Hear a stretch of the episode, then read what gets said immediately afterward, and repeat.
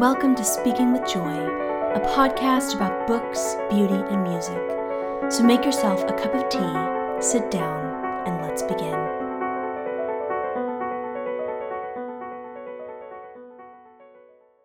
Because children have abounding vitality, because they are in spirit fierce and free, therefore they want to do things repeated and unchanged.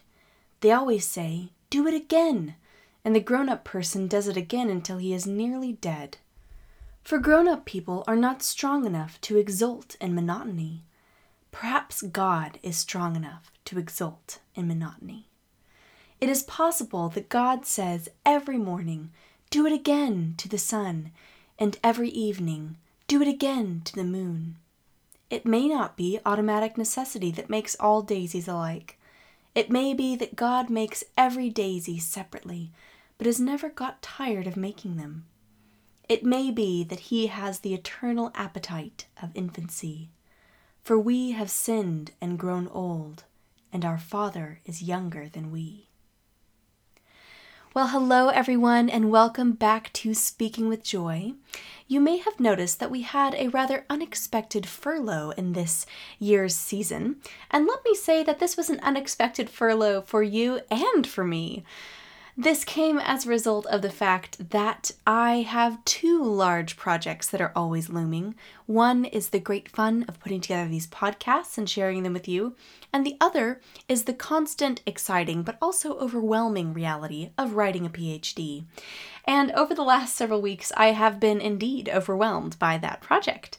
So I had several po- podcast episodes that were planned out that I was going to record for you but I kept on not having quite enough time to throw myself into them in the same way that I wanted to.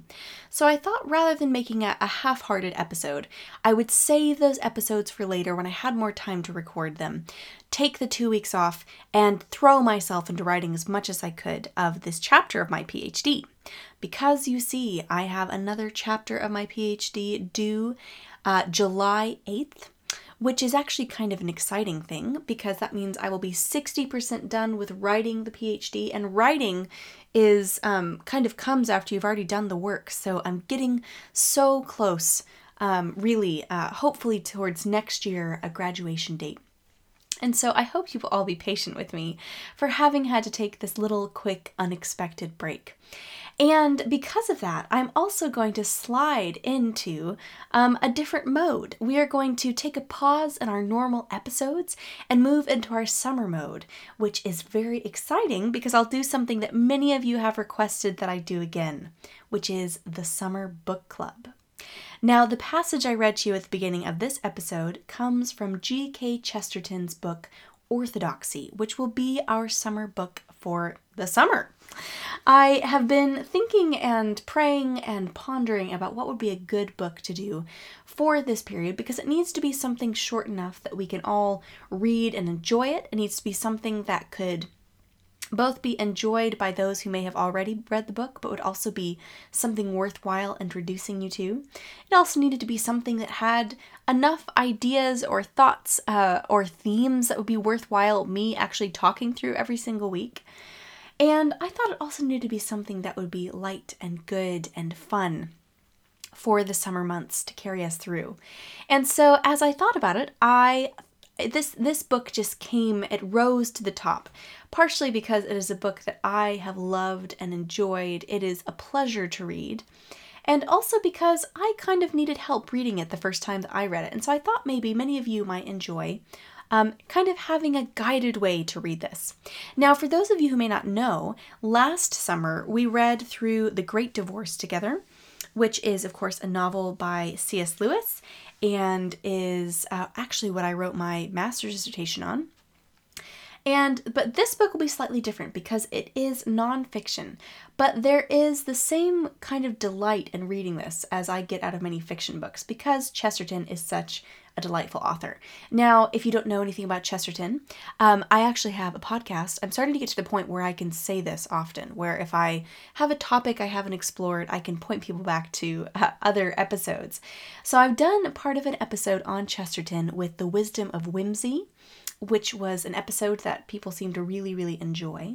But to give you a slight background on him, Chesterton was an author at the turn of the century. He was trained as an artist, but then ended up becoming a journalist and then a famous essayist. And he's also famous for writing the uh, series of mystery novels called the Father Brown series, which is about a Catholic priest who go who goes around solving mysteries, which would also be a fun read at some point this summer. So definitely pick those up, and also for books like um, The Man Who Was Thursday, which is another book I would love to do for the book club someday. So keep that in your back pocket. Maybe we'll drag that in somewhere this summer. He is famous for having converted to Christianity um, and been a vociferous uh, defender of the faith. And then eventually he converted about 14 years after he converted to Christianity. He converted, um, he was received into the Catholic Church. And um, he was humorous, he was witty, he saw everything upside down, but in that he was able to kind of give us a fresh view of reality. And he was also famous for being friends with many people who did not agree with him. So he was famously friends with the atheist George Bernard Shaw, and they seemed to be the sort of friends who disagreed wildly but respected each other deeply and also got a big kick out of disagreeing with each other. And that's actually part of why Chesterton wrote Orthodoxy. Now, something that many people had begun to criticize Chesterton for was that he was such a gifted essayist that he could kind of tear apart anyone's argument. But people started to wonder whether or not he was actually able to put together an argument of his own. And so that is kind of why he wrote Orthodoxy. In the introduction, I'll talk more about this when we actually start the book club. Uh, but in the introduction, he talks about how people have uh, wondered whether or not he actually had his own philosophy if he only liked tearing people apart. And this is funny. I recently, when I turned in my last chapter to my advisor, it was a methodological chapter, which means I was laying down uh, what method I would use. And as a part of that, I'd kind of gone through and critiqued three other, or criticized rather, three other meth- methods. And when my advisor gave me my chapter back, he said, You know, when I was reading through this, I thought, you know, these are really good critiques, but I have no idea if she's actually going to be able to build her own kind of response to these. And um, to my great relief, he he was satisfied and said that I had built a good response to it. Uh, but I think that that points out this kind of easiness of being able to pick apart other people's ideas or opinions or their beliefs without being able to really positively show our own. And so Chesterton set out to write orthodoxy as a way to kind of show his own. But rather than just being a simple apologetic book, so rather than being a book that goes through and defends why he believes various things, this is something more like an intellectual or a spiritual autobiography. So a lot of it does kind of defend why he believes what he believes, but rather than telling it from a perspective uh, that is kind of defensive or uh, argumentative. He tells it from his experience in life and what led him to believe certain things were true.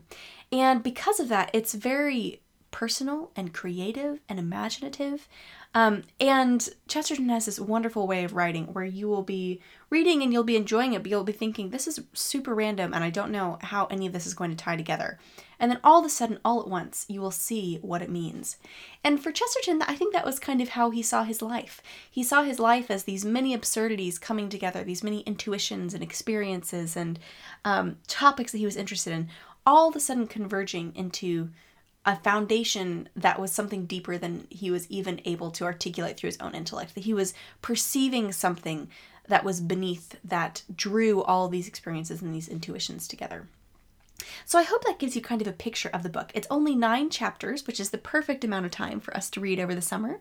And in case you're thinking, oh, this sounds kind of dry, it really is not. It is so delightful and colorful and funny and is something that I've drawn on a lot actually in some of my academic research because he's always putting things so pithily. One thing I always like to say about Chesterton is that he would have excelled at Twitter. I'm not actually sure if he would have excelled at Twitter or if he just would have liked using it a lot because he was the king of pithily put things, like this last phrase that I read you For we have sinned and grown old, but our Father is younger than we.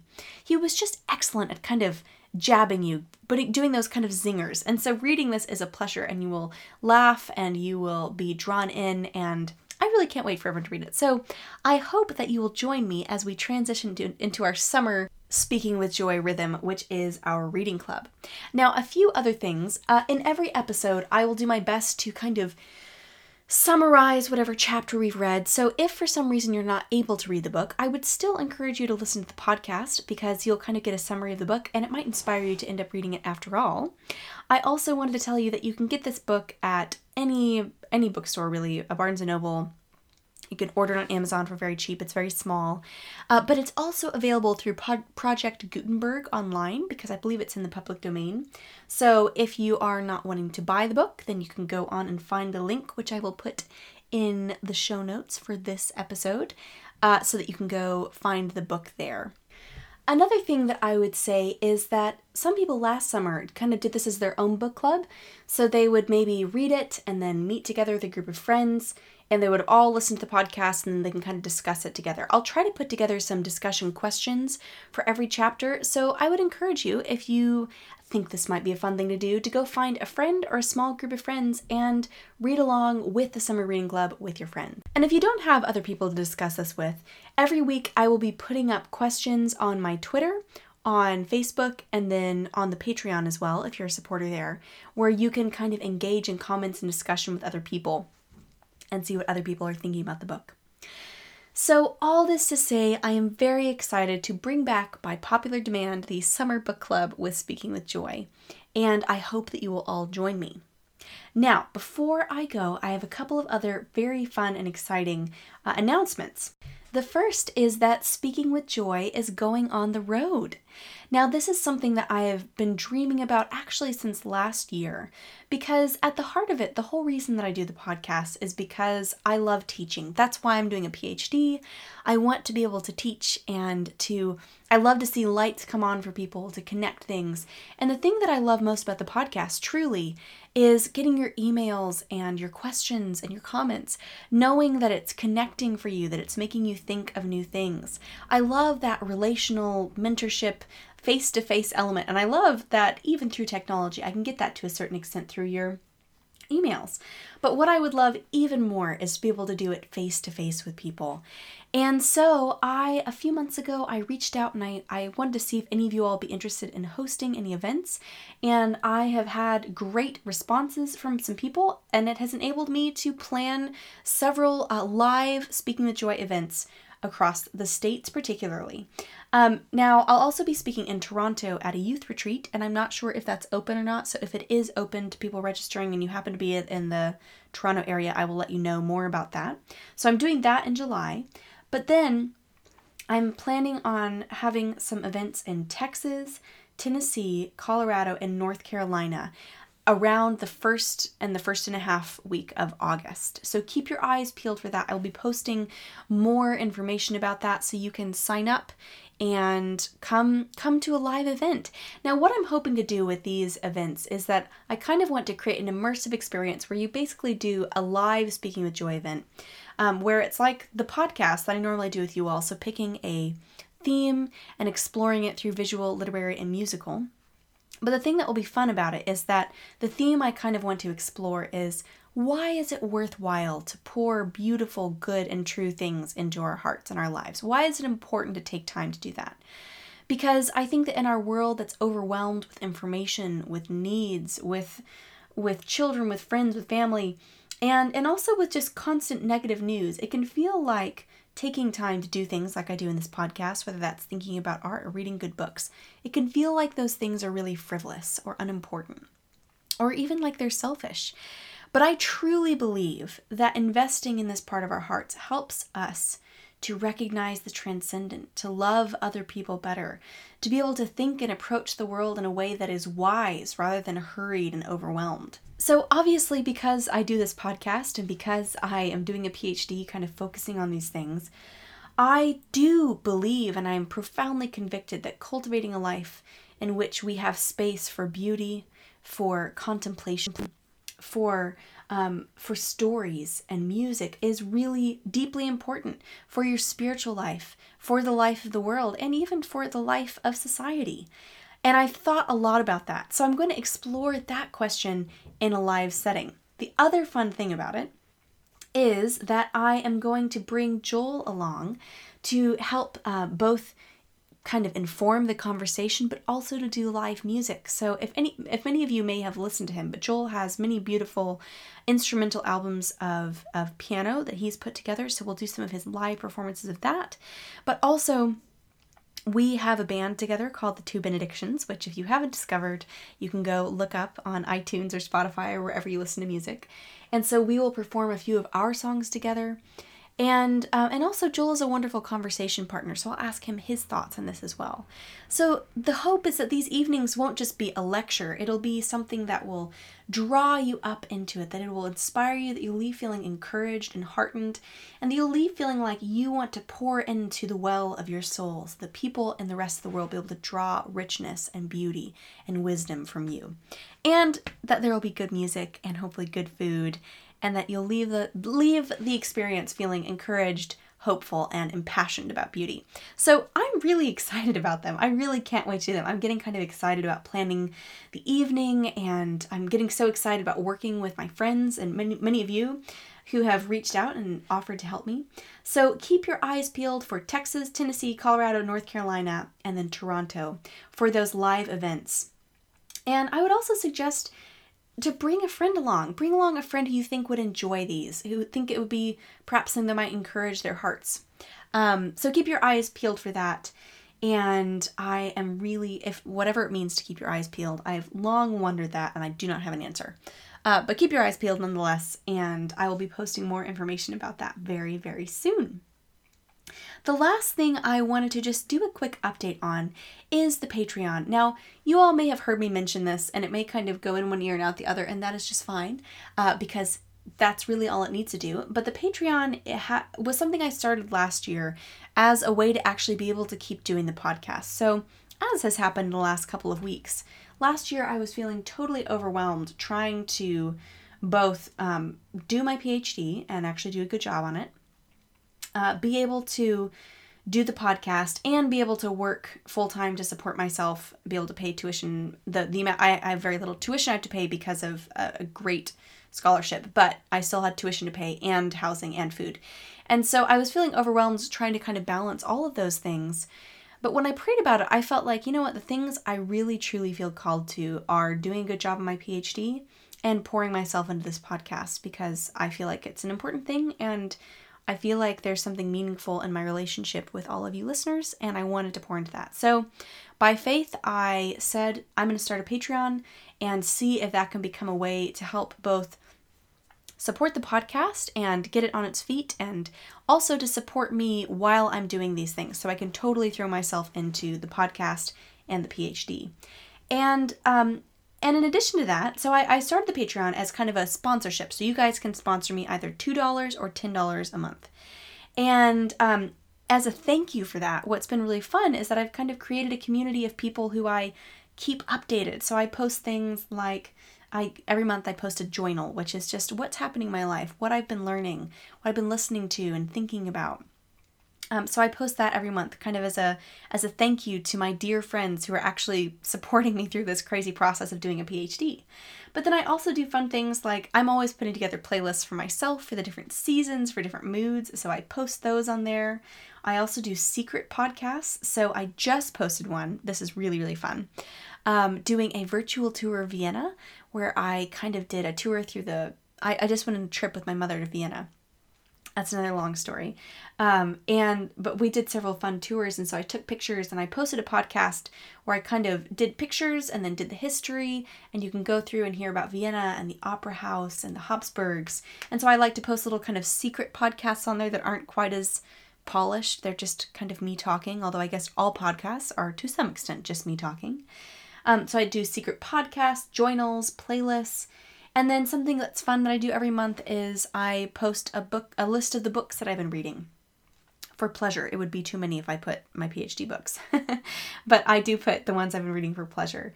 Um, yeah, and and just random blog posts, and all of those are kind of it's my space where I can share with you as a thank you for supporting me, and kind of give you extra resources for the podcast.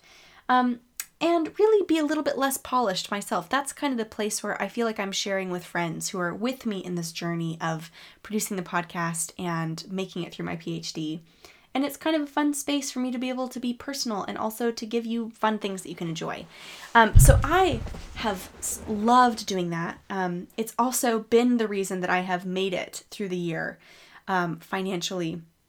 Really, I cannot thank you enough. And it's also the reason that I'm able to this podcast. I would not have been able to keep doing the podcast last year at the rate that I was going if I had needed to work full time. So, um, really, I guess the number one thing is thank you to every single person who has supported the Patreon. You, I'm not exaggerating, you've kept me going, you've kept the podcast going, and you've really kind of been God's hands in my life, providing for me. I took the step of faith, and you all um, met me with equal vigor, and that has really meant the world to me. Um, and what's also amazing about it is that just about uh, I was calculating today, just about 3% of you, actually, of the listeners, according to what I can tell, only about 3% of you, so about 3 out of every 100, actually support the Patreon. But even that small number is enough to kind of help me keep going. But what I would love to see is, if I'm honest with you guys, is that this is, I'm going into my last year of PhD, and um, there's going to be a lot of costs associated with that, with uh, finishing up tuition payments, with moving back to St. Andrews, with getting a new flat um, because I've been in a guest room for the last little while. Um, going kind of, I've been slightly, I haven't been homeless. I've been, when I'm in Oxford, I'm with my mom. When I'm in St. Andrews, I'm with Joel. But I, have been in a, a smaller space and not really having my own space. So going back, I'll be moving into a new flat. And so it would really help me, it would help the podcast if I could see that 3% go to 4% um, or 5%. So if it's something that you have thought about, I would just be so thankful if you would consider supporting it. And like I said, there's the $2 a month or the $10 a month. The $2 a month is um, you will get the written content. So that's the journal, which is my monthly update newsletter, and also my book lists. And then the $10 a month is everything else. So it's the playlists, it is the podcasts, it's the journal, it's the book lists, and it's whatever other things I choose to, to post. Um, and I really consider that kind of a, a more personal space. And I've been so thankful for all of you who have supported me. It really, um, you've made it, you've helped me make it, and we are entering into, hopefully, fingers crossed, um, the long haul where I will hopefully be graduating next summer. So if you all can stick with me for one more year and a few of you would join me, that will mean the world to me. And um, it will keep me and the podcast going. So I don't usually share that long about the Patreon. I hope that that doesn't seem too proselytic. Is that the word proselytizing? But um, I just thought that for many of you, it might help to know a little bit more about the, the Patreon so you can decide whether or not that's something you're interested in. Well, friends, I think that that is all I have to share with you today. Thank you again for your patience as I have um, traipsed off and thrown myself into the library I am so, so, so, so excited both to see many of you at the Summer Book Club, listening here on the podcast and commenting on Facebook and Instagram and Twitter. And I also look so forward to hopefully being able to see and meet many of you in person at the events in Texas, Tennessee, Colorado, North Carolina, and Toronto. Um, I wish you all well, and I will talk to you in two weeks' time when we will begin the Speaking with Joy book club. Much love, everybody.